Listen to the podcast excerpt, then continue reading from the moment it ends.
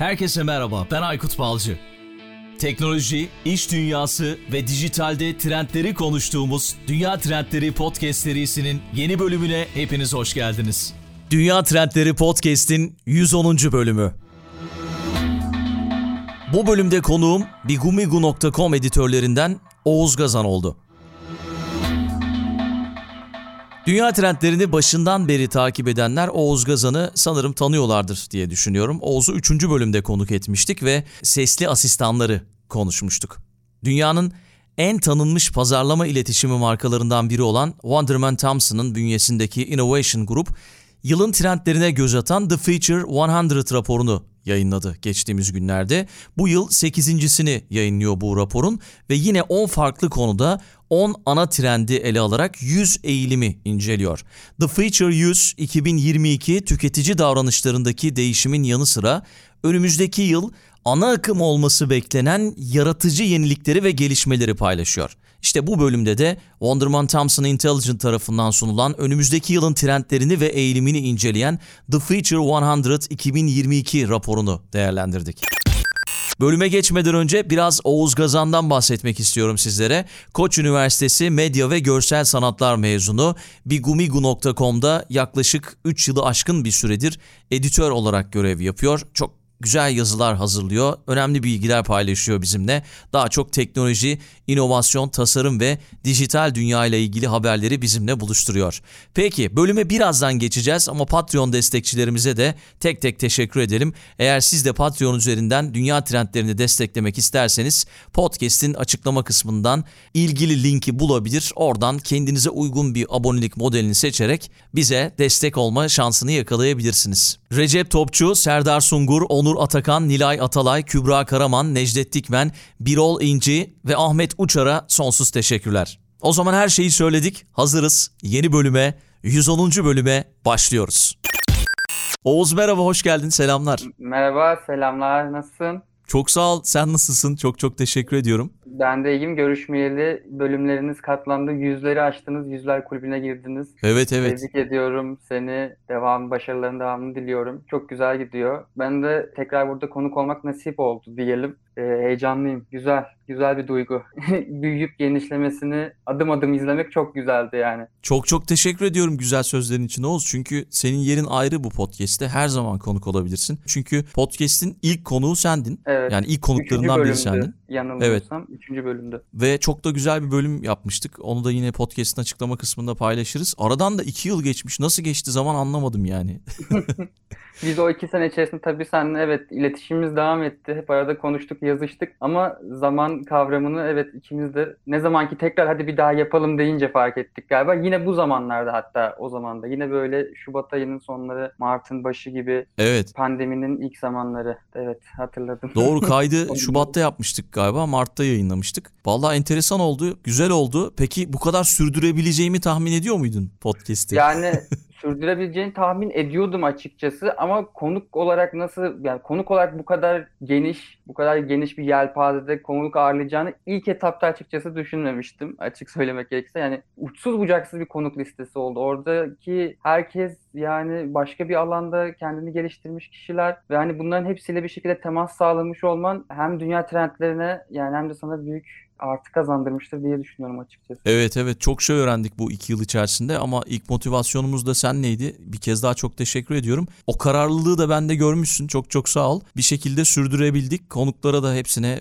bir kez daha yeri gelmişken her bölümde teşekkür ediyoruz ama bir kez daha sana ve onlara da teşekkür etmiş olayım. Peki bu süreçte eminim senin için güzel geçti. iki yıl. Evden mi devam etti peki iki yıl çalışmalar? Evet evet öyle sayılır. Yani biz zaten pandemi öncesinde de biraz hibrit çalışan bir şirkettik. Yani pandemiden önce bu çalışma düzenini benimsemiş bir kurum Bigumigu. Dolayısıyla pandemiyle birlikte tamamen kesmemiz gerektiğinde hiç zorlanmadık. Yani biz uzaktan çalışmaya zaten alışıktık. Şu anda da bu tarzda devam ediyoruz uzaktan çalışmaya. Arada toplantılarımız olursa, görüşmemiz gerekirse belki haftada bir kere falan yine görüşüyoruz tabii ki. Ama sorunsuz bir şekilde uzaktan çalışabilen ve buna hemen adapte olabilen başarılı şirketlerden biriyiz yani. Evet evet kesinlikle öyle. Özellikle ben de zaman zaman takip ediyorum. Bu konularda da yazılar yazıyorsun bigumigu.com'da ve tabii ki dünya trendlerinde de ilham olmaya devam ediyorsun. Bu bölümde de geleceğimizi şekillendirecek 100 trendi konuşacağız. Bununla ilgili her sene Wonderman Thompson Intelligent tarafından sunulan bir rapor var. Önümüzdeki yılın, yılların trendlerini, eğilimlerini inceliyorlar. The Future 100 adında 2022 raporu da yayınlandı ve bunun Türkçe özetini de sen yazdın bigumigu.com'da. Bunu konuşacağız. Çok merak ediyorum açıkçası. Önümüzdeki günlerde, yıllarda neler olacak, ne gibi eğilimler olacak. Çünkü yanılmıyorsam yaklaşık 3 yıldır bu raporu yorumluyorsun daha doğrusu yazıya döküyorsun. Evet yani Bigumigu'ya girmemden bu yana e, düzenli olarak her sene takip ettiğim raporlardan bir tanesi The Future 100'da. Önceki senelerde bir tık daha özeti kısa tutarak raporu bağlantısını paylaşıyorduk tabii bizim sistemimizi takip edenlerle. Bu sene birazcık daha içine dalmışken daha da daldım, diplerine daldım ve yani sonra baktım ki ben bunu bayağı özet, geniş bir özet yazıyorum. Madem öyle girdim bu yola her başlık yani bu 100 raporunda 10 farklı konuda 10 ana trend inceleniyor. 10 çarpı 10 100 yani dolayısıyla raporun adı da buradan geliyor. Seyahatten teknolojiye, işte kültürden modaya böyle 10 tane farklı konusu var. Onların içinde de 10 tane alt başlığı var. Hepsini incelemeye kalkarsak tabii yazıda çok uzun sürüyor yani bu. Ben önlerin öne çıkanları böyle bir inceleyip geniş bir özet çıkardım Bigu Migu'da. Sonra tabii Wonderman Thompson bu The Future 100 raporunun lansmanını da gerçekleştirdi tabii. Oradaki lansmana da katılma şansı buldum. Wonderman Thompson Türkiye ofisini bana ulaşmasıyla raporu geniş bir Türkçe özet yazdığım için onlar da beni davet ettiler. O süper. Hem, hem o lansmandan böyle onların bahsettikleri ki o da Wonderman Thompson'ın Metaverse aktivasyonlarını gerçekleştirdiği bir platformdu. Bunlar işte ajans yani bu senenin başında Las Vegas'ta CES teknoloji fuarında bu Metaverse aktivasyonlarını gerçekleştirici alanı tanıtmıştı. İlk büyük etkinliğini de e, bu lansmanla birlikte yaptı. Hem orayı deneyimleme şansım oldu hem de raporun biraz daha inceliklerini görmüş oldum. Hem onlardan hem de benim yazımdan böyle ufak ufak değinmeyi düşünüyorum bakalım. Harika 223 sayfalık bir rapor bu arada. Her tarafını incelemişsin sen. Podcast öncesinde yaptığımız konuşmadan da biliyorum bunu. İşte kültürden teknoloji ve inovasyona, seyahatten konaklamaya, markalar, pazarlama, az önce de senin söylediğin gibi sağlık, iş kategorisinde öne çıkan trendleri konuşacağız.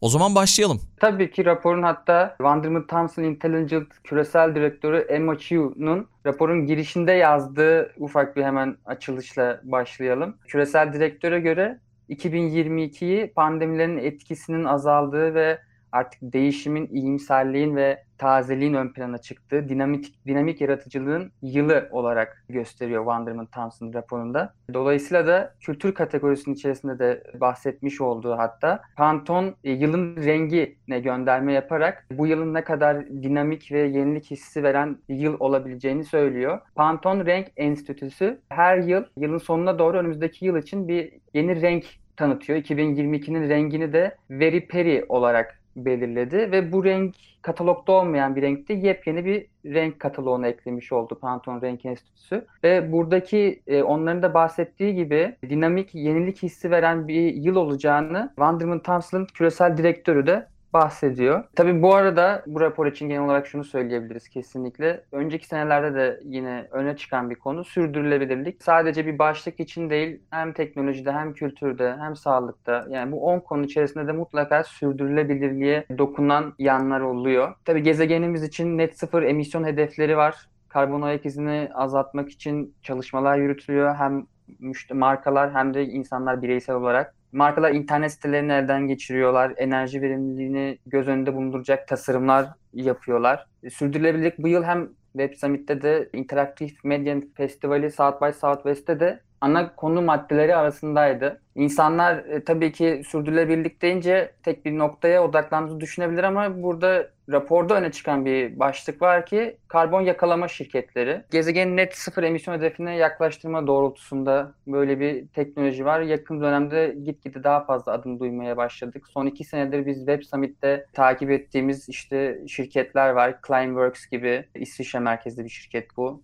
High Hopes gibi işte ya da Carbfix gibi şirketler temel olarak açıklamak gerekirse havadaki karbonu yakalayıp bu karbonu işte solit hale, katı hale getiriyorlar ya da depoluyorlar. Başka bir alanda kullanılmak üzere oraya taşıyorlar.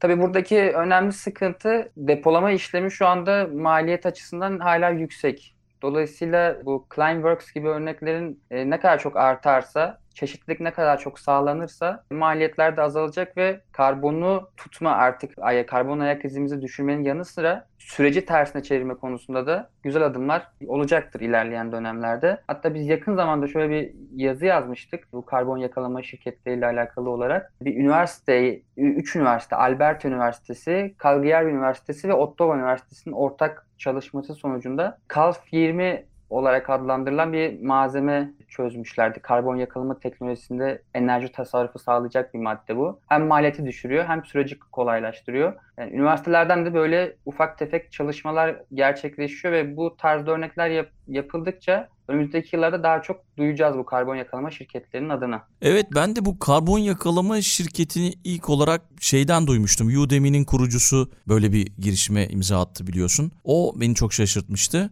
Yaklaşık iki yıl önce herhalde bu buna başlamıştı bu girişime. Ve dünya çapında da bu konuda önemli adımlar atılıyor. Özellikle Almanya'da da ben takip ediyorum. İnternet siteleri bu konuda gerçekten böyle sertifikalar falan oluşmaya başladı. Sen de takip ediyorsundur. Ve veri konusu da çok fazla. Karbon emisyonlarının veri merkezinden çok fazla geldiği yönünde haberler de okuyorum. Mesela dünya çapındaki karbon emisyonlarının %2'si veri merkezlerinden geliyormuş. Bu da sivil havacılıktan daha fazlasıymış. Herkes mesela böyle işte bu içinde bulunduğumuz dönem içerisinde uçaklar uçmadı ve bunun çevre için çok büyük bir katkı olduğunu düşündü ama aslında internet sitelerinden, veri merkezlerinden farklı yerlerden karbon emisyonlarının çok daha fazla olduğunu görüyoruz. Bu mesela beni şaşırtıyor. Bu raporda da çıkmış olması enteresan. İnternet de kirletiyor yani dünyayı. Evet çok haklısın. Yani sadece e, ulaşımda biz tabii bunu düşünüyoruz. Hatta işte e, arabalar en basitinden, otomobiller pardon en basitinden araçlar, günlük kullandığımız araçlar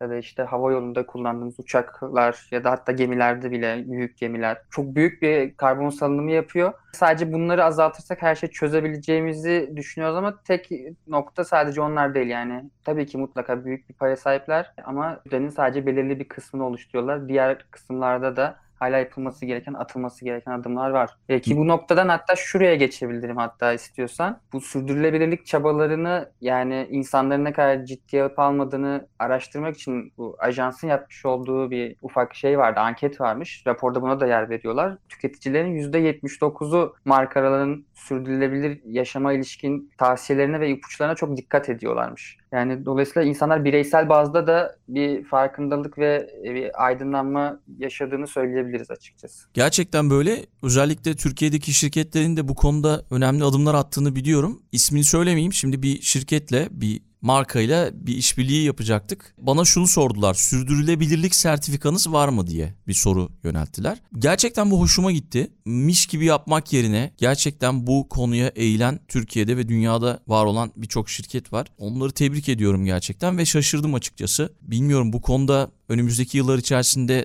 daha nasıl adımlar atılır ama önemli adımlar atılacaktır. Sürdürülebilirlik konusu da çok uzun yıllardır konferanslarda konuşuluyor. Ama galiba böyle işte ülkelerin verdiği belli taahhütler var. İşte şu yıla kadar şu kadar azaltacağız gibisinden. Yani, 2030 hedefleri şu anda en yakın Değil mi? tarihte. Evet. evet. Yani Birleşmiş Milletler'in de yine aynı şekilde. Yani bir 2030 hedefi önümüzde duran bir tarih var evet. İşte bu tarihler yaklaştıkça böyle sürdürülebilirlik konusu daha da fazla gündeme gelmeye başladı açıkçası. Çok haklısın. Çok doğru söylüyorsun ve yani artık yani vakitin de azaldığını herkes farkında olduğu için e, bunu dönüştürmek için artık yani 10 yıllar 20 yıllardan bahsedeceğimiz bir noktada değiliz artık. Birkaç senelik dönemler içerisindeyiz. Dolayısıyla artık herkesin miş gibi değil de gerçekten yapması gerekeni yapacağı bir döneme girmiş bulundayız. Sadece göster markaların sadece göstermelik olarak bu konuya önem veriyormuş gibi gözükmesi onlar için de iyi olmuyor satışları için hem, hem de zaten yani gezegene bir faydası olmuyor. O yüzden artık hani bu miş gibi kısımları geçip gerçekten aksiyon aldığımız dönemdeyiz. Yani bu her süreç için bunu söyleyebiliriz. Yani sadece insanların gündelik hayatımızda bizim yaptığımız tercihler değil. Yani lüks hayatın içerisinde de benzer bir şekilde hem çevreci olup hem işte lüks standartlardaki o düzeninin içinde yaşayan insanların da bu yönde adımları var. Raporda yine bunun bir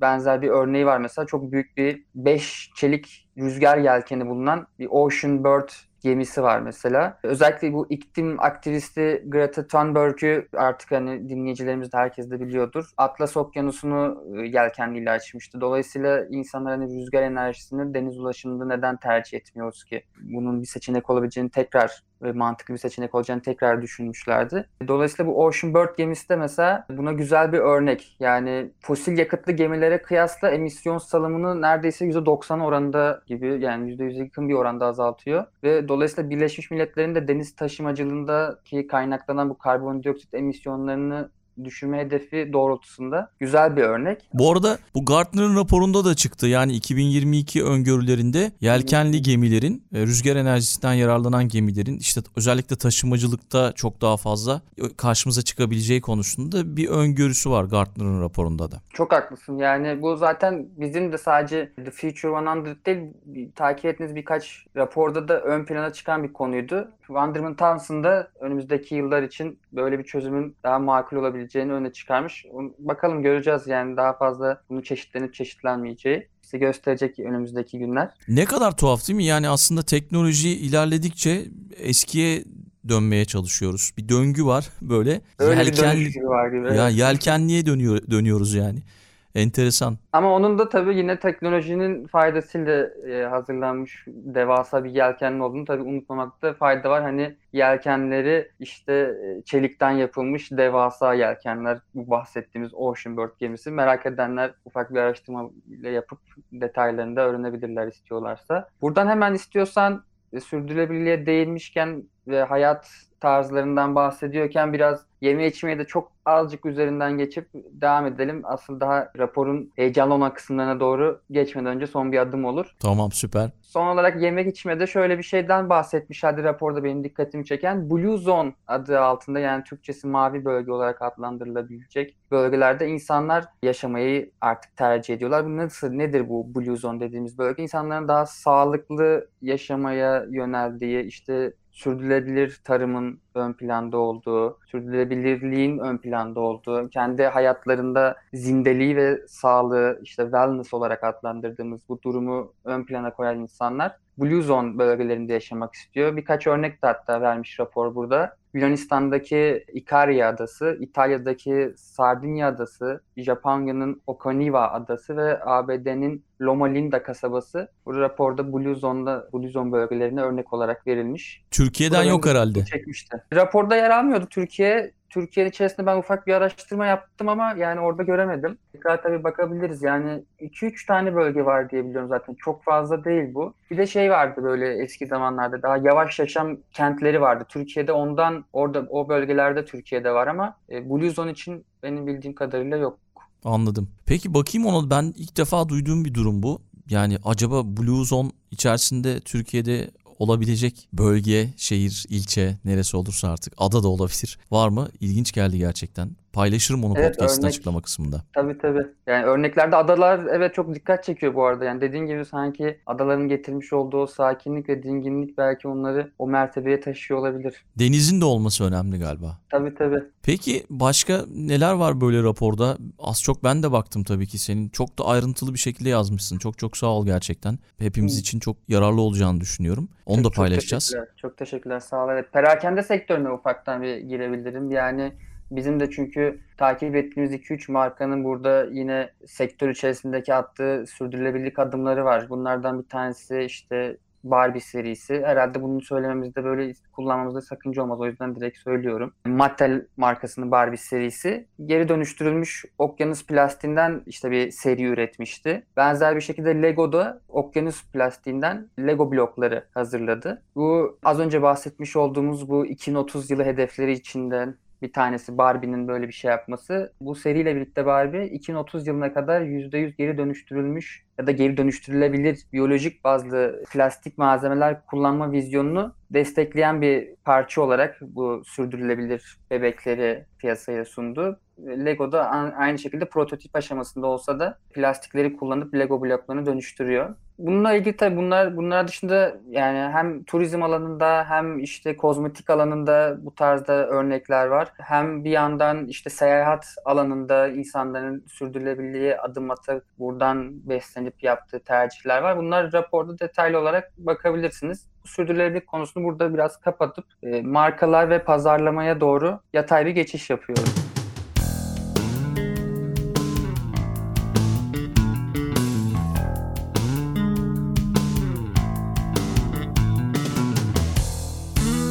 Markalar ve pazarlama bakalım bu yıl içerisinde neler bekliyor bizi? Benim merak ettiğim konulardan biri. Herhalde evet. Metaverse işin içinde olacak, NFT'ler olacak. Öyle tahmin ediyorum. Yine sosyal Çok medya olacaktır. Çok haklısın evet. Yani aslında sürdürülebilirlik konuşmuşken raporda da söylenmiş olduğu üzere çok da net sıfır karbon hedefleri doğrultusunda adım atmamış. Adım atsa bile aktivistler tarafından hem ajansların hem de markaların yeteri kadar etkili olmadığını söylemiş aktivistler bu sektördeki insanlar. Yani çok da sürdürülebilir konusunda, sürdürülebilirlik konusunda büyük adımlar atmamış bir alana geçmiş oluyoruz. Özellikle işte e, petrol şirketleri için hazırlanan yeşil aklama, bu greenwashing, yeşil aklama olarak Türkçe'ye çevirebiliriz. Yeşil aklama kampanyalar, işte yüksek karbon ayak izine sahip ürünleri tanıtmak için hazırlanan projeler ya da büyük LED ekranlarla birlikte artık bu dijital dönüşümlerle birlikte kirletici bir PR'dan arındırıp artık temiz ve sürdürülebilir bir pazarlama endüstrisine girmesi gerektiğini düşünüyor raporda verilen durumda. Bunu nasıl yapabiliriz örneğinde hatta şu şekilde vermişler. Kaynakları onarmak ve yenilemek, olumsuz etkileri tersine çevirmek için herkes sonuçta bir adım atabilir ve bu adımı atarak büyük bir değişimin öncüsü olabilir. Raporun içerisinde yer alan ajansın önceden yapmış olduğu bir araştırma var. Katılımcıların %84'ü markaların rejenerasyonu sürdürmesi gerektiğini düşünüyor. Yani bu yenilenmeyi ve refreshlenmeyi sürdürmesi gerektiğini düşünüyor.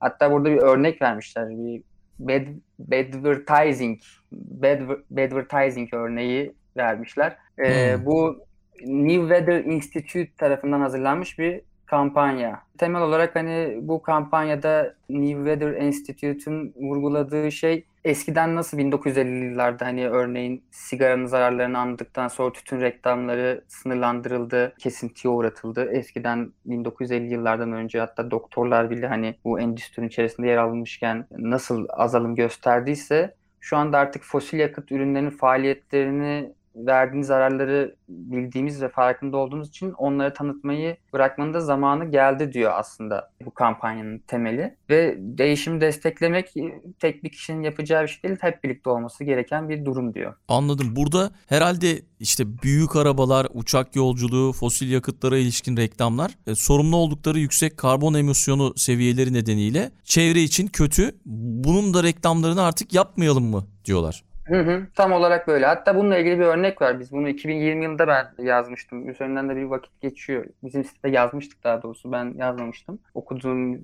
ve ilgimizi çeken bir haberdi. E, The Guardian o zamanlar 2020 yılında böyle bir karar varmış, karara varmıştı. Petrol ve gaz şirketlerinden reklam almayacağını duyurmuştu. Tabii bununla birlikte doğrudan fosil yakıt çıkarmayla uğraşan şirketlerin ötesinde değil yalnız bu. Sadece fosil yakıt çıkaran şirketlerin reklamını almıyor ama sonuçta yine otomobil, hava yolu gibi yüksek karbon ayak izine sahip e, diğer sektörlerden reklam almaya devam ediyordu. Ama yani geçtiğimiz yıllar içerisinde The Guardian'da zaten çevreye önem veren B Corp sertifikalı bir şirket. Ufak da olsa bir dikkat çekici bir adımdı. The Future 100'da işte bu tarz aslında değişimin önceden de başlayan değişimin ivmelenerek devam edeceğini söylüyor. Anladım. Bu kampanya da 2-3 sene önceki bir kampanya yanlış hatırlamıyorsam. Aslında epey de zaman geçmiş aradan ama yine de güzel bir kampanya bence dikkat etmemiz gerekiyor. Evet buradan işte markalarda nereye geçebiliriz? Tekrar şöyle bir ufak hemen rapora bakıyorum. E, Roblox'a tabii geçebiliriz buradan. Yani aslında bir, bir nevi hani Metaverse'e de diz bağı olan bir durum. Oradan da belki Metaverse'e geçiş yaparız. Roblox belki yani daha çok çocuğu olan ebeveynlerin bilebileceği ve genç jenerasyonun birçoğunun haberi olan bir oyun. E, ama artık hani son yıllarda sadece genç olanlar değil hani orta yaşlı insanlar da bir farkında. Bu klasik aslında bir oyun platformu 15 yıl aşkın bir geçmişi var. Ama artık yani son 2-3 senede bir trend var. Roblox trend. Herkes Roblox konuşuyor. Markalar Roblox'un içerisinde sanal ürünleri sunuyor, deneyimler yapıyor ve herkes bu alanda birbiriyle yarışıyor. Yakın zamanda hatta işte Nike'nin, Hyundai'nin, işte Gucci'nin, Vans'ın, Netflix'in yani birçok böyle markanın bu alanda etkileşimde deneyimleri oldu. Tabii rapor da bunu ön plana çıkarmış. Yani burada insanların bu metaverse deneyimine yakın bir deneyim sunduğu Roblox'ta niye Roblox'u tercih ettiğiyle ilgili ufak tefek böyle bir satır başlığı vermiş ve benzer bir şekilde biz de bu rapordan önce hatta markaların neden metaverse deneyimlerinde Roblox'u tercih ettiğini istatistiklerle ele almıştık. Bu yazı da benim severek yazdığım ve verilerin olduğu bir yazıydı. Merak edenler aslında bu bunun daha derinlemesine merak edenler, sayılarla ilişkisini merak edenler bu yazıya bakabilir diyeyim. Burada çok fazla derine girmeyelim ama hani Roblox'un bu alanda sadece bu sene için değil bundan sonraki senede de insanların markaların özellikle birbiriyle yarış içerisinde olacağı bir oyun platformu olduğunu söyleyebilirim. Geleneksel pazarlama yöntemlerinin yerini etkileşimli deneyimler sahipleniyor demişsin yazıda. Çok doğru. Hı hı. Gerçekten de böyle. Tam olarak evet. Ki Tam Türkiye'den de öyle. evet evet Türkiye'den de yanılmıyorsam İş Bankası da Roblox'a mı zaman. verdiği bir, bir yere evet. reklam verdi ama. Doğru doğru Roblox İş Bankası'nın hı bir şeyi oldu. Afişli şey oldu. Meta işte markaların e, metaverse girişimleri olarak değerlendiriyor aslında bu Roblox evrenindeki deneyimler. Sonuçta burada bir hızlı bir gelişim olduğu için herkes bir şekilde bir adım da olsa kendine pay çıkarmaya çalışıyor. Çünkü çok hızlı bir şekilde ilerliyor. Herkes bir şey yapmak istiyor. Kim daha işte kalitelisini yaparsa daha akılda kalıcı olacak. Hangi ajans, hangi marka için bunu daha interaktif bir şekilde kullanabilirse özellikle genç kitleye ulaşmak için daha alternatif olacak. Çünkü bu Roblox yazısında detaylı değindim. İsteyenler bakabilir. Yani çok genç bir kullanıcı kesim var Roblox'ta. 18 yaş altı kitle çok büyük. Yüzde 60'ı 70'i hatta yanılmıyorsam 18 yaş altındaki kitle. İnanılmaz olmuş. gerçekten ya. Evet. Ya bir de şimdi bu metaverse konusunda herkes konuşmaya başladı. Son zamanlar içerisinde yani uzmanlığı olan olmayan herkes konuşmaya başladı. Ki ben bununla ilgili de bir bölüm yapmıştım ama o yaptığım bölümde şöyle yorumlar da geldi.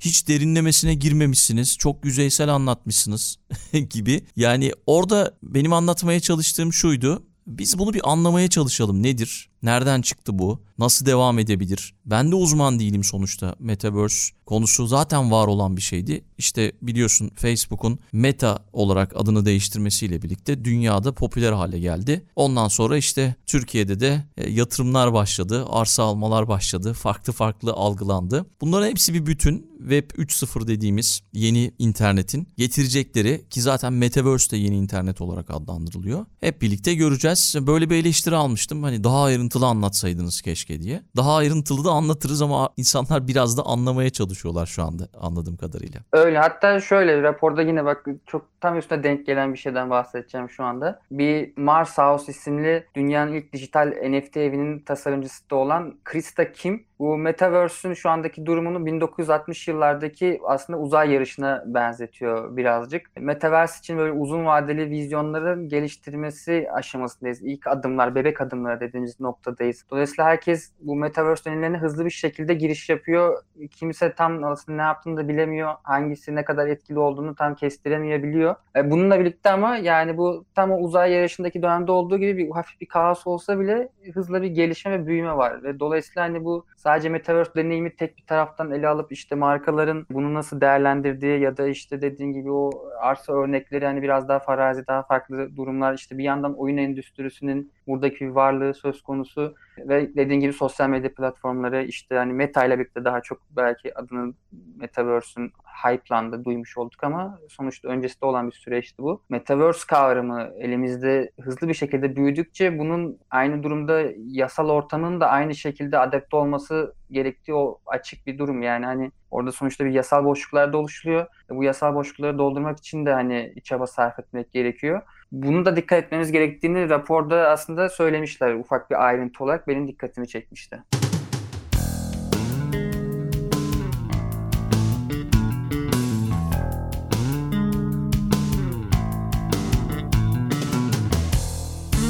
Konuda da Türkiye'de çok hızlı bir şekilde ilerleniyor. Yani özellikle hukuki konularda şimdiden böyle beyin fırtınaları yapılmaya başlandı. Seminerler düzenleniyor, sempozyumlar düzenleniyor. Ne olabilir, ne yapılabilir? Birazcık bu konularda çok hızlı reaksiyon veriyoruz ben. Bu yönümüzü çok çok seviyorum ama sonrasını getiremiyor muyuz? Ne oluyor bilmiyorum. Ben özellikle Almanya tarafında bu metaverse konusunun bu kadar çok fazla konuşulduğunu düşünmüyorum. En azından halkta yani. Ama biz hepimiz konuşmaya başladık. Senin de söylediğin gibi farklı farklı örnekler var. İşte etkinlikler oradan yapılıyor. Onun dışında oyun sektörü zaten orada. Onun dışında işte o deneyimleme olayı mesela e-ticaretin belki oraya kayması. Öyle bir durum Aynı söz konusu. Tabii tabii evet hatta işte bu kozmetik markaları olsun ya da işte spor giyim markaları olsun beraber işte buradaki NFT platformlarıyla da bir noktada anlaşmalar yaparak aslında etkileşim yapıyorlar. Hatta en yakın örnekte bizim burada yazdığımız yakın zamanda bir örnek var. Nike'nin örneği. RTFKT diye bir böyle sanal spor ayakkabı üreten şirket var. Nike e, buraya sat, e, bu şirketi satın almıştı ki dijital alandaki aktivasyonların atıyorum işte bu Roblox'ta olduğu gibi Nike'nin Roblox'ta bir alanı var mesela. Orada ürün satıyor ve sadece aslında amaç orada avatarını giydirip o ürünle o alanda, o piyasada dolaşmak. Öyle diyeyim yani orada piyasa yapıyorsunuz artık gibi bir durum. Bir de eğitim de önemli tabii. Eğitim de orada olacak. O da unutmamamız gereken bir durum. Evet. Metaverse'te. Evet, evet. Çok haklısın. Yani bu yani normal hayatım tabii ki de yerini alamayacak ama sonuçta özellikle biz yani ben bile artık bu konuda kendimi hani daha yaşlı olarak görebiliyorum. Hani 30 yaşına yaklaşmış bir insan olarak. Yani 18 yaş hayatının hızlı bir şekilde adapte olup deneyimlediği işte bu Roblox oyunu mesela. Sen Z kuşağı alanda. değil miydin bu arada Oğuz? Yani Z kuşağı sayılıyorum herhalde. 92'liyim ben işte. Aslında sen Y kuşağı oluyorsun. Eyvah Y kuşağı da 30 olduysa ne yapacağız ya? Evet yani. Artık hani yavaştan Okinawa'ya, Okinawa Tabii adasına. Sakin ve Blue Zone'da huzurlu bir hayata diyorsun. Aynen. Ne, ne demiştin? Ikaria adası, İtalya'da Sardinya, hı hı, bir de hı. Okinawa ee, demiştin değil mi? Evet bir de ABD'de Loma Linda kasabası. Loma Linda hepsini araştıralım ya bak. Bir yaşımız geliyor lazım. yani. Peki şey konusu var mı? Bu yapay et konusu var mı? İşte ne bileyim bu konuda mesela çok fazla şey var. Onunla ilgili de bir bölüm yapmak istiyorum. Evet onunla ilgili aslında ayrıca da tabii ki konuşulabilir hatta yani hani bu işte yine sürdürülebilirlik kaynaklı bir durumdan işte geliyor aslında bu dediğin örnekler senin. Hani sonuçta insan sayısı arttığı için ve endüstriyel hayvancılığın buna cevap vermesi hem zor hem de işte tabii ki bir yandan da böyle bir hayvancılığın aslında hayvan hakları konusunda da endişe doğurduğuyla alakalı özellikle işte vegan ve vejetaryen sayısı arttıkça böyle örnekler görüyoruz. Ve bunun yanı sıra tabii ki işte yani hala et hayatının merkezinde olan insanlar için tabii şeyler oluyor. Kültür eti yani laboratuvar ortamında et yetiştirme örnekleri. Artık hani laboratuvardan da çıkıp belki ellerimizde e, yetiştirebileceğimiz, kendi mutfağımızda hani ufak bir mutfak robotu tadında etinizi orada yetiştirebileceğiniz örnekler raporda da değinmişlerdi. Hatta ona benzer olarak etin ve deniz ürünlerinin dışında Finlandiya'da bir araştırma merkezi merkezinde bu geçtiğimiz yılın sonlarına doğru bir kahve bitkisi kullanmadan tadı aynı kahve gibi olan, kokusu aynı gibi kahveye benzeyen ve besin açısından da zengin hücre kültürü kullanarak kahve üretimi gerçekleştirilmiş. E, kültür eti olduğu gibi kültür kahvesi de diyebileceğimiz bir kavram olacak galiba. Asıl çekirdeği kahve çekirdeği olmayan ama tamamen kahve gibi hissettirecek bir kahve. Bu kahve sorunu biliyorsun yani hep konuşulur. Evet evet. İşte bir kahve bitiyor mu ne olacak kahve çekirdeği sorunu konuşulur. Onun için de böyle bir örnek koymuşlar. Raporda böyle bir ekstra bir parantez açmışlar buna. Dikkat çekmişler. Belki önümüzdeki yıllarda bu kahve, kültür kahvesi yani kahve olmayan kahveyi farklı örneklerde görebiliriz. Bu arada birkaç bölüm önce Eşref Bey ile yaptığımız bölümde inekler ve domuzların çok fazla sera gazına, sera gazı çıkarttığını, bu yüzden bu yapay ete yönelme konusunun gündeme geldiğini söylemişti. Burada zaman zaman Burger King'de artık satılmaya başlandı o şey Almanya'da. Hı hı. Yapay etten. Etsiz, etsiz, etsiz et evet, olan. etsiz et. Hı hı. Yani işte Impossible Impossible Foods'la e, Burger King'in evet bir Evet vardı. evet. Impossible, Impossible Whopper. Arkadaşım işte birkaç tane arkadaşım şey diyor. Kendinizi kandırıyorsunuz. Yemeyin bunu. İşte tadı tadı öyle ama gerçekte bunu yemiyorsunuz falan. İşte böyle eleştiriler falan geliyor. Burada da böyle evet vegan ve vejeteryan çok fazla insan var. Burada bunu da konuşmuştuk galiba. Seninle mi konuşmuştuk başka bölümlerde mi? Bu da bir trend haline gelmiş durumda burada. Evet. Ama şey yani bir tarafta gerçekten bunları savunmuyor. Böyle araya girdim ben. Akışı bozmadım umarım. Sen akıştan devam edebilirsin. Tabii ki tabii. Yok yani tam da aslında evet benzer konular, yakın dirsek teması olan konular aslında bunların hepsi. Raporun içinde kaldığım için rapordan çok çıkmak istiyorum ama hani Web Summit'te de bu Impossible Foods'un CEO'su Patrick Brown konuşmuştu. Impossible Foods'ta et ikamesi ürünler sunan işte bir şirket. Bu Burger King'le de ortaklaşma yapan. Yani sera gaz emisyonundan 3'te 2'sinden fazlasını ortadan kaldırmak mümkün diyor. Eğer endüstri hayvancılığı işte bırakıp e, bu tarzda bir üretime geçersek ve net sıfır emisyon hedefine ulaşmak mümkün böyle bir şekilde bunun önünü açabiliriz diyor. Dediklerin çok doğru. Tekrar o yüzden yani çok buradan girmek istemem buraya. Çünkü girersem devam edebilirim. Evet, Tekrar evet. rapora dönüyorum aslında. Tamam, Birazcık tamam. Yönümü değiştiriyorum. En son kaldığımız yere hatta döneyim şöyle bir geriye sarıp Metaverse'den gençlerle ilgili konuşurken e, tabii burada TikTok'a değinebileceğiz. Yine ayrıca ufak bir parantez açabiliriz. Bu yakın zamanda bir Dijital 2022 raporu da yayınlanmıştı. Sosyal medya, internet ve veri kullanımını inceleyen bir rapor bu. TikTok da burada mesela üst sırada yer olmasa da hem Türkiye'de hem global ölçekte katlanarak artan bir kullanıcı sayısına sahip. Yani son 90 günde bile bu rapor yayınlandığında kullanıcı sayısını %7.3 yani yaklaşık 60 milyon civarı arttırmıştı ve tabii bu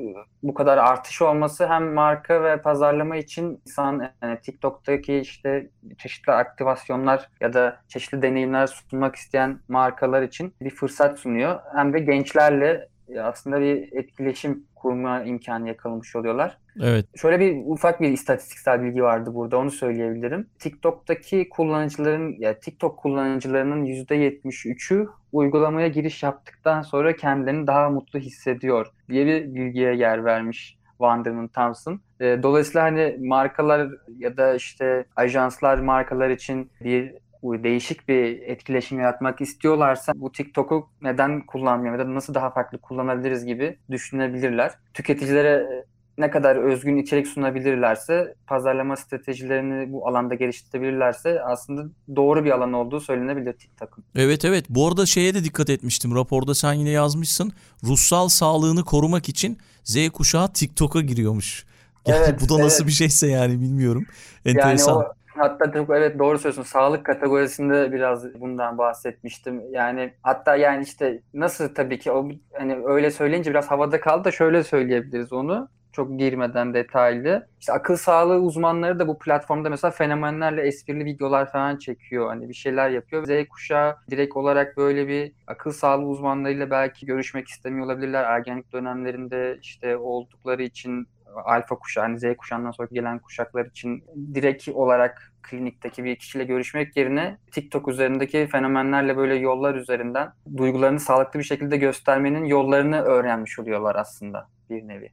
Evet bu da enteresan mesela. Buradan farklı farklı şeyler çıkacaktır önümüzdeki yıllarda. Tabii bu pazarlama başlığı adı pazarlama başlığı altında benim en çok dikkatimi çeken bu her başlık altında 10 tane alt başlık oluyor demiştim. Hı hı. Ee, pazarlama başlığının altındaki 10 başlıktan en çok dikkatimi çeken bir başlık adı da Dreamvertising. Advertising ile Dream'in birleşimi gibi. Aslında biraz bilim kurgu fantezisi gibi gelecek belki kulağa ilk başta dediğimizde. Rüyaları manipüle edip bir şekilde rüya kuluçkası yaratıp insanların belirli konu hakkında rüya görmesini sağlamak. Bu pazarlamayı nasıl etkiler, nasıl şekillendirir? Bu konuyu ele almışlar raporda. Benim bu aklıma gelmişti diye bir şey söylesem sana Öyle mi? klasik bir şey Öyle mi? söylesem.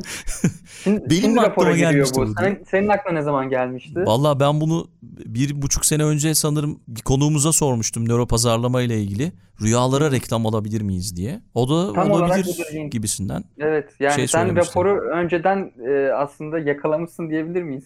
olabilir bilmiyorum yani. Ya böyle bir şey çok uçuk gelmişti o zaman ama şimdi mesela bakıyorsun olabilir yani niye olmasın? Bir şey takarsın kafana. Bir başlık mesela o öyle bir örnek vermişti o uzman konuşmacımız. Evet yani bir rüya manipülasyonu aslında yani rüyaların ticari olarak tabii sömürülüyor olması bir şekilde bir etik sorun aslında bir yandan. Yani ama öte yandan şöyle bir durum var ki e, raporda verilen bir araştırma vardı. Amerikan Marketing Association tarafından yapılmış bir araştırma. E, Amerika'da pazarlamacıların %77'si 3 yıl içerisinde bu Dream Tech dediğimiz kavramı reklam amacıyla kullanmayı düşünüyor, hedefliyor. Böyle bir hedef var yani senin dediğin gibi rüyanı manipüle edip işte içine bir belki uyurken bile hani rahat bırakmıyorlar dediğimiz bir durum olacak herhalde.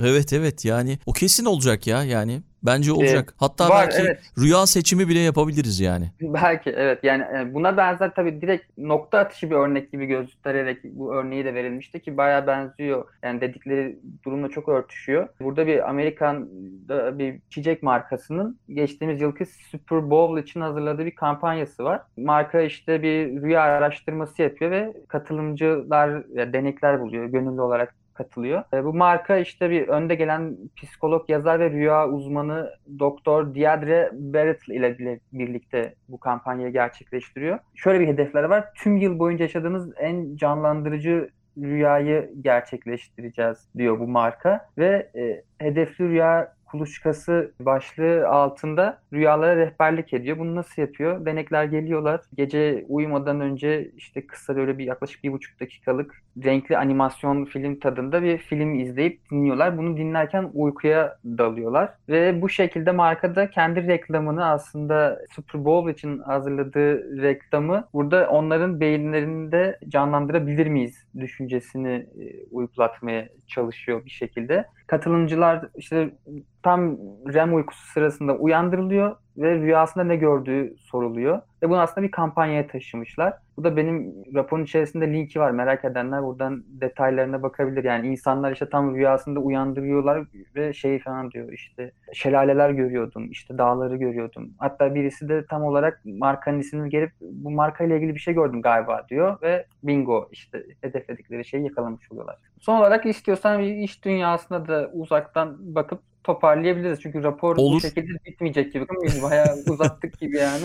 Önemli değil gayet iyi gidiyoruz ama çalışma hayatı da önemli bizim için podcast için. Yani süre önemli değil. Süremiz var. İstediğimiz kadar yapabiliriz ama çalışma hayatına da değinelim tabii ki. Orada da farklı farklı şeyler oluyor. Olmaya devam ediyor. Covid'in etkisi, metaverse işte başka başka şeyler. Onu da merak ediyorum açıkçası. Tabii tam tam olarak aslında yani aslında bir nevi özeti diyebiliriz senin söylediklerin. Yani Metaverse tabii her alanda olduğu gibi işte bu her başlıkta karşıma çıktı ben bu raporu yazarken ve burada da vardı. Zaten bunun en büyük nedenlerinden birisi de işte Facebook eski adıyla ve şu andaki adıyla Meta Meta Horizon Workrooms işte olması ya da Microsoft Mesh, Mesh Mesh'in olması bu iş bir iş alanlarında işte özelleştirilmiş avatarlarınızla holografik deneyimler yaşayarak böyle 3 sanal odalarda çalışmaya başlıyorsunuz ve hani bu artık hayatın normal bir hali haline de gelmiş durumda. Özellikle hani büyük konferanslarda South by Southwest Web Summit, CES gibi büyük konferanslar ve festivallerde sanal ortama taşılınca ve çoğu hibrit olarak gerçekleştirince iş dünyasında da eğer zorunluluk yoksa bu şekilde iletişim kurmak hem de aslında böyle bir şey de varken yani sadece görseli ifade etmeyip aynı zamanda sesi de kuvvetli bir şekilde uzansal ses teknolojisi sayesinde kullanabildiğimiz için yani hangi ses ne taraftan geliyor? Aa sağdan işte Ahmet sesleniyor, soldan işte Mehmet sesleniyor. Hani onu yönelip ona bakabiliyorsun. Sesin geldiği yerine hareket edebiliyorsun. Çalışma ortamını özelleştirebiliyorsun. Dolayısıyla her türden önümüzdeki yıllarda her türden şirket hem sanal ve fiziksel çalışmasını, üretimini, ticaretini, e, iletişimini hibrit bir modele geçilecek diyor rapor kısaca. Yani bu artık yerleşmiş bir durum ve mümkün olan herkes bunu yaşayacak ve hibrit çalışma düzenine geçecek diyor. Bu başlık altında aslında biraz daha eğlenceli olabilecek ve dikkatimi çeken alt başlık daha vardı. Oraya da değinip tatlı bir e, kapanış yapabiliriz diye düşünüyorum. Olur tabii. Şöyle hatta iş dünyasının yeni liderleri adı altında Chief Impact Officer yani Türkçesine ne diyebiliriz? İşte böyle etki bırakan, etki sorumlusu yönetici gibi bir şey söyleyebiliriz. CAO olarak işte e, söyleniyor. İşte markanın etkisini sergileyen, değerini gösteren aslında bir nevi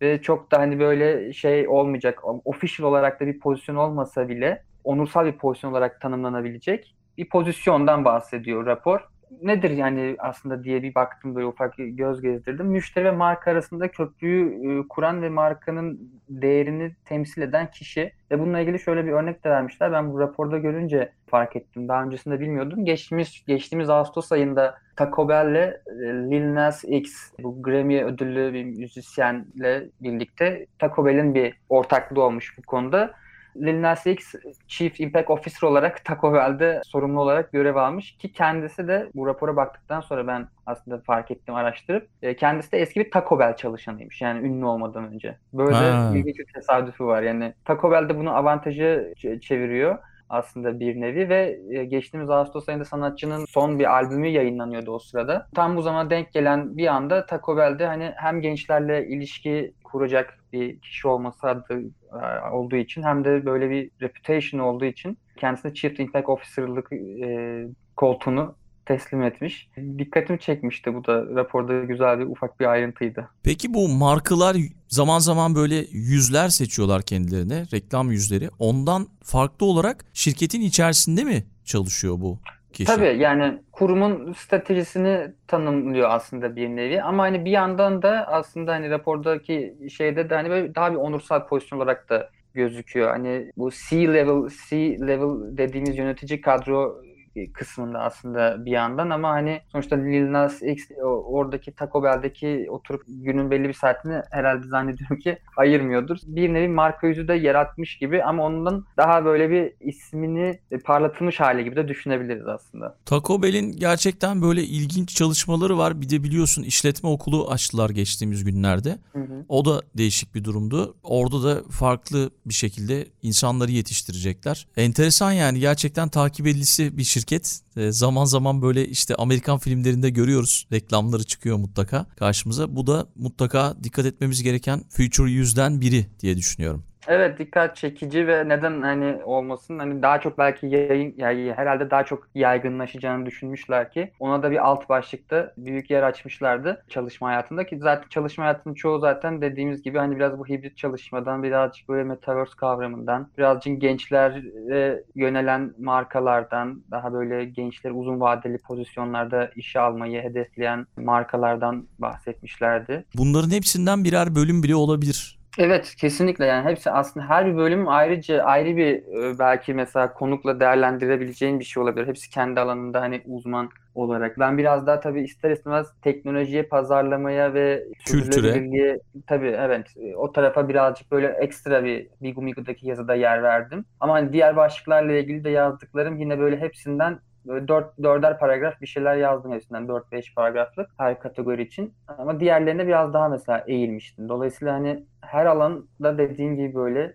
ince ince işlenebilecek şeye sahip. Oğuz çok çok teşekkür ediyorum. Gerçekten 2022'yi kafamızda canlandırdık. Önümüzdeki günlerde mutlaka takip edeceğim. Bu arada girişte sordum mu? Geçtiğimiz yıllar içerisinde de bu raporu 3-4 kere özetledin sen. Gerçekleşiyor mu gerçekten? Yani öngörüler tutuyor mu? Öngörüler tabii birebir hemen yani kesinlikle hemen birebir hepsinin tuttuğunu tek tek ben de tabii incelemiyorum. Aa şu olmuş muydu bu olmuş muydu diye. Ama hani şöyle bir şey oluyor. Raporda zaten önceki senelerden bir şey varsa bakın biz bunu demiştik gibi bir şey oluyor. Mesela bu teknoloji ve güzellik şey güzellik kategorisinde şöyle bir şey vardı. Her sektörde olduğu gibi Metaverse'de de mesela Metaverse konusu güzellikte de yine bir ana başlıklardan bir tanesi kategorinin içerisinde ve The Future 100 şöyle bir şey vardı. 2019'daki raporda sanal ürünler kullanarak avatarlarını kişileştiren, yani avatarlar yaratan insanlar işte moda, saç kesimi, mak sanal makyaj ürünleri falan her şey bu karakterler üzerinden e, deneyimlemeye başladı hani şu anda. Ve 2019'da da bu eğilimin bir erken göstergesi vardı. Pearl isimli bir CGI model kozmetik koleksiyonunu işte çıkarmıştı ve hani CGI model üzerinden hani bunun yapılması işte gelecek yıllarda daha farklı bir versiyonda daha farklı bir şekilde de olsa karşımıza çıkabilir demişlerdi. Ki 2021'deki raporda da şu anda görüyoruz ki işte avatarlarımızı giydirip işte makyaj ürünleri ya da kullanıp onlara çeşitlilik kazandırıyoruz. Yani böyle ufak tefek birebir olmasa da onun adını duyduğumuz, ayak seslerini duyduğumuz konuları sonrasındaki raporlarda karşımıza çıkıyor, görmüş oluyoruz. Yani. Evet, kesinlikle. Peki, kapatıyoruz o zaman ama kapatırken bir de kitap önerisi alalım Oğuz senden. Sonra da veda edelim. Çok güzel bir yayın oldu. Çok çok teşekkür ediyorum. Ben teşekkür ederim. Yani yakın zamanlarda beklemediğim bir soru geldi bu arada. İlk aklıma aslında şöyle düşününce almak istediğim kitaplar var. Belki ama onları okumadığım için belki önermem doğru olmayacak. Olabilir söyleyebilirsin ya. Okuduğum bir kitaptan ben önereyim en iyisi. Ee, Zorba Zorba'yı önerebilirim. Bunu e, askerdeyken hatta okumuştum. Cep kitabı olarak okumuştum ve bunu ve çok aklıma kazındı. Hafızama kazınmış bir kitaptı. Oradaki karakterin e, yaşa, yaşamı ve hayatı hoşuma gitmişti. Nikos Kazantzakis'in Zorba isimli kitabı benden size gelsin. Tamam. Çok çok teşekkür ediyoruz. Tekrar buluşmak üzere. Görüşmek üzere. İnşallah evet tekrar görüşürüz. Kitleni belki yine bir 3-4 kat arttırmış olarak konuğun olurum. Dünya Trendleri Podcast serisinin bu bölümünün sonuna geldik. www.dünyatrendleri.com Twitter'da @dünya trendleri, Instagram'da dünya.trendleri adreslerinden Dünya Trendleri Podcast'i takip edebilirsiniz. Unutmayın önerileriniz ve merak ettikleriniz içinse info gmail.com adresinden mail atabilirsiniz. Bu bölümü dinlediğiniz için çok teşekkürler. Yeni bölümde tekrar buluşmak üzere.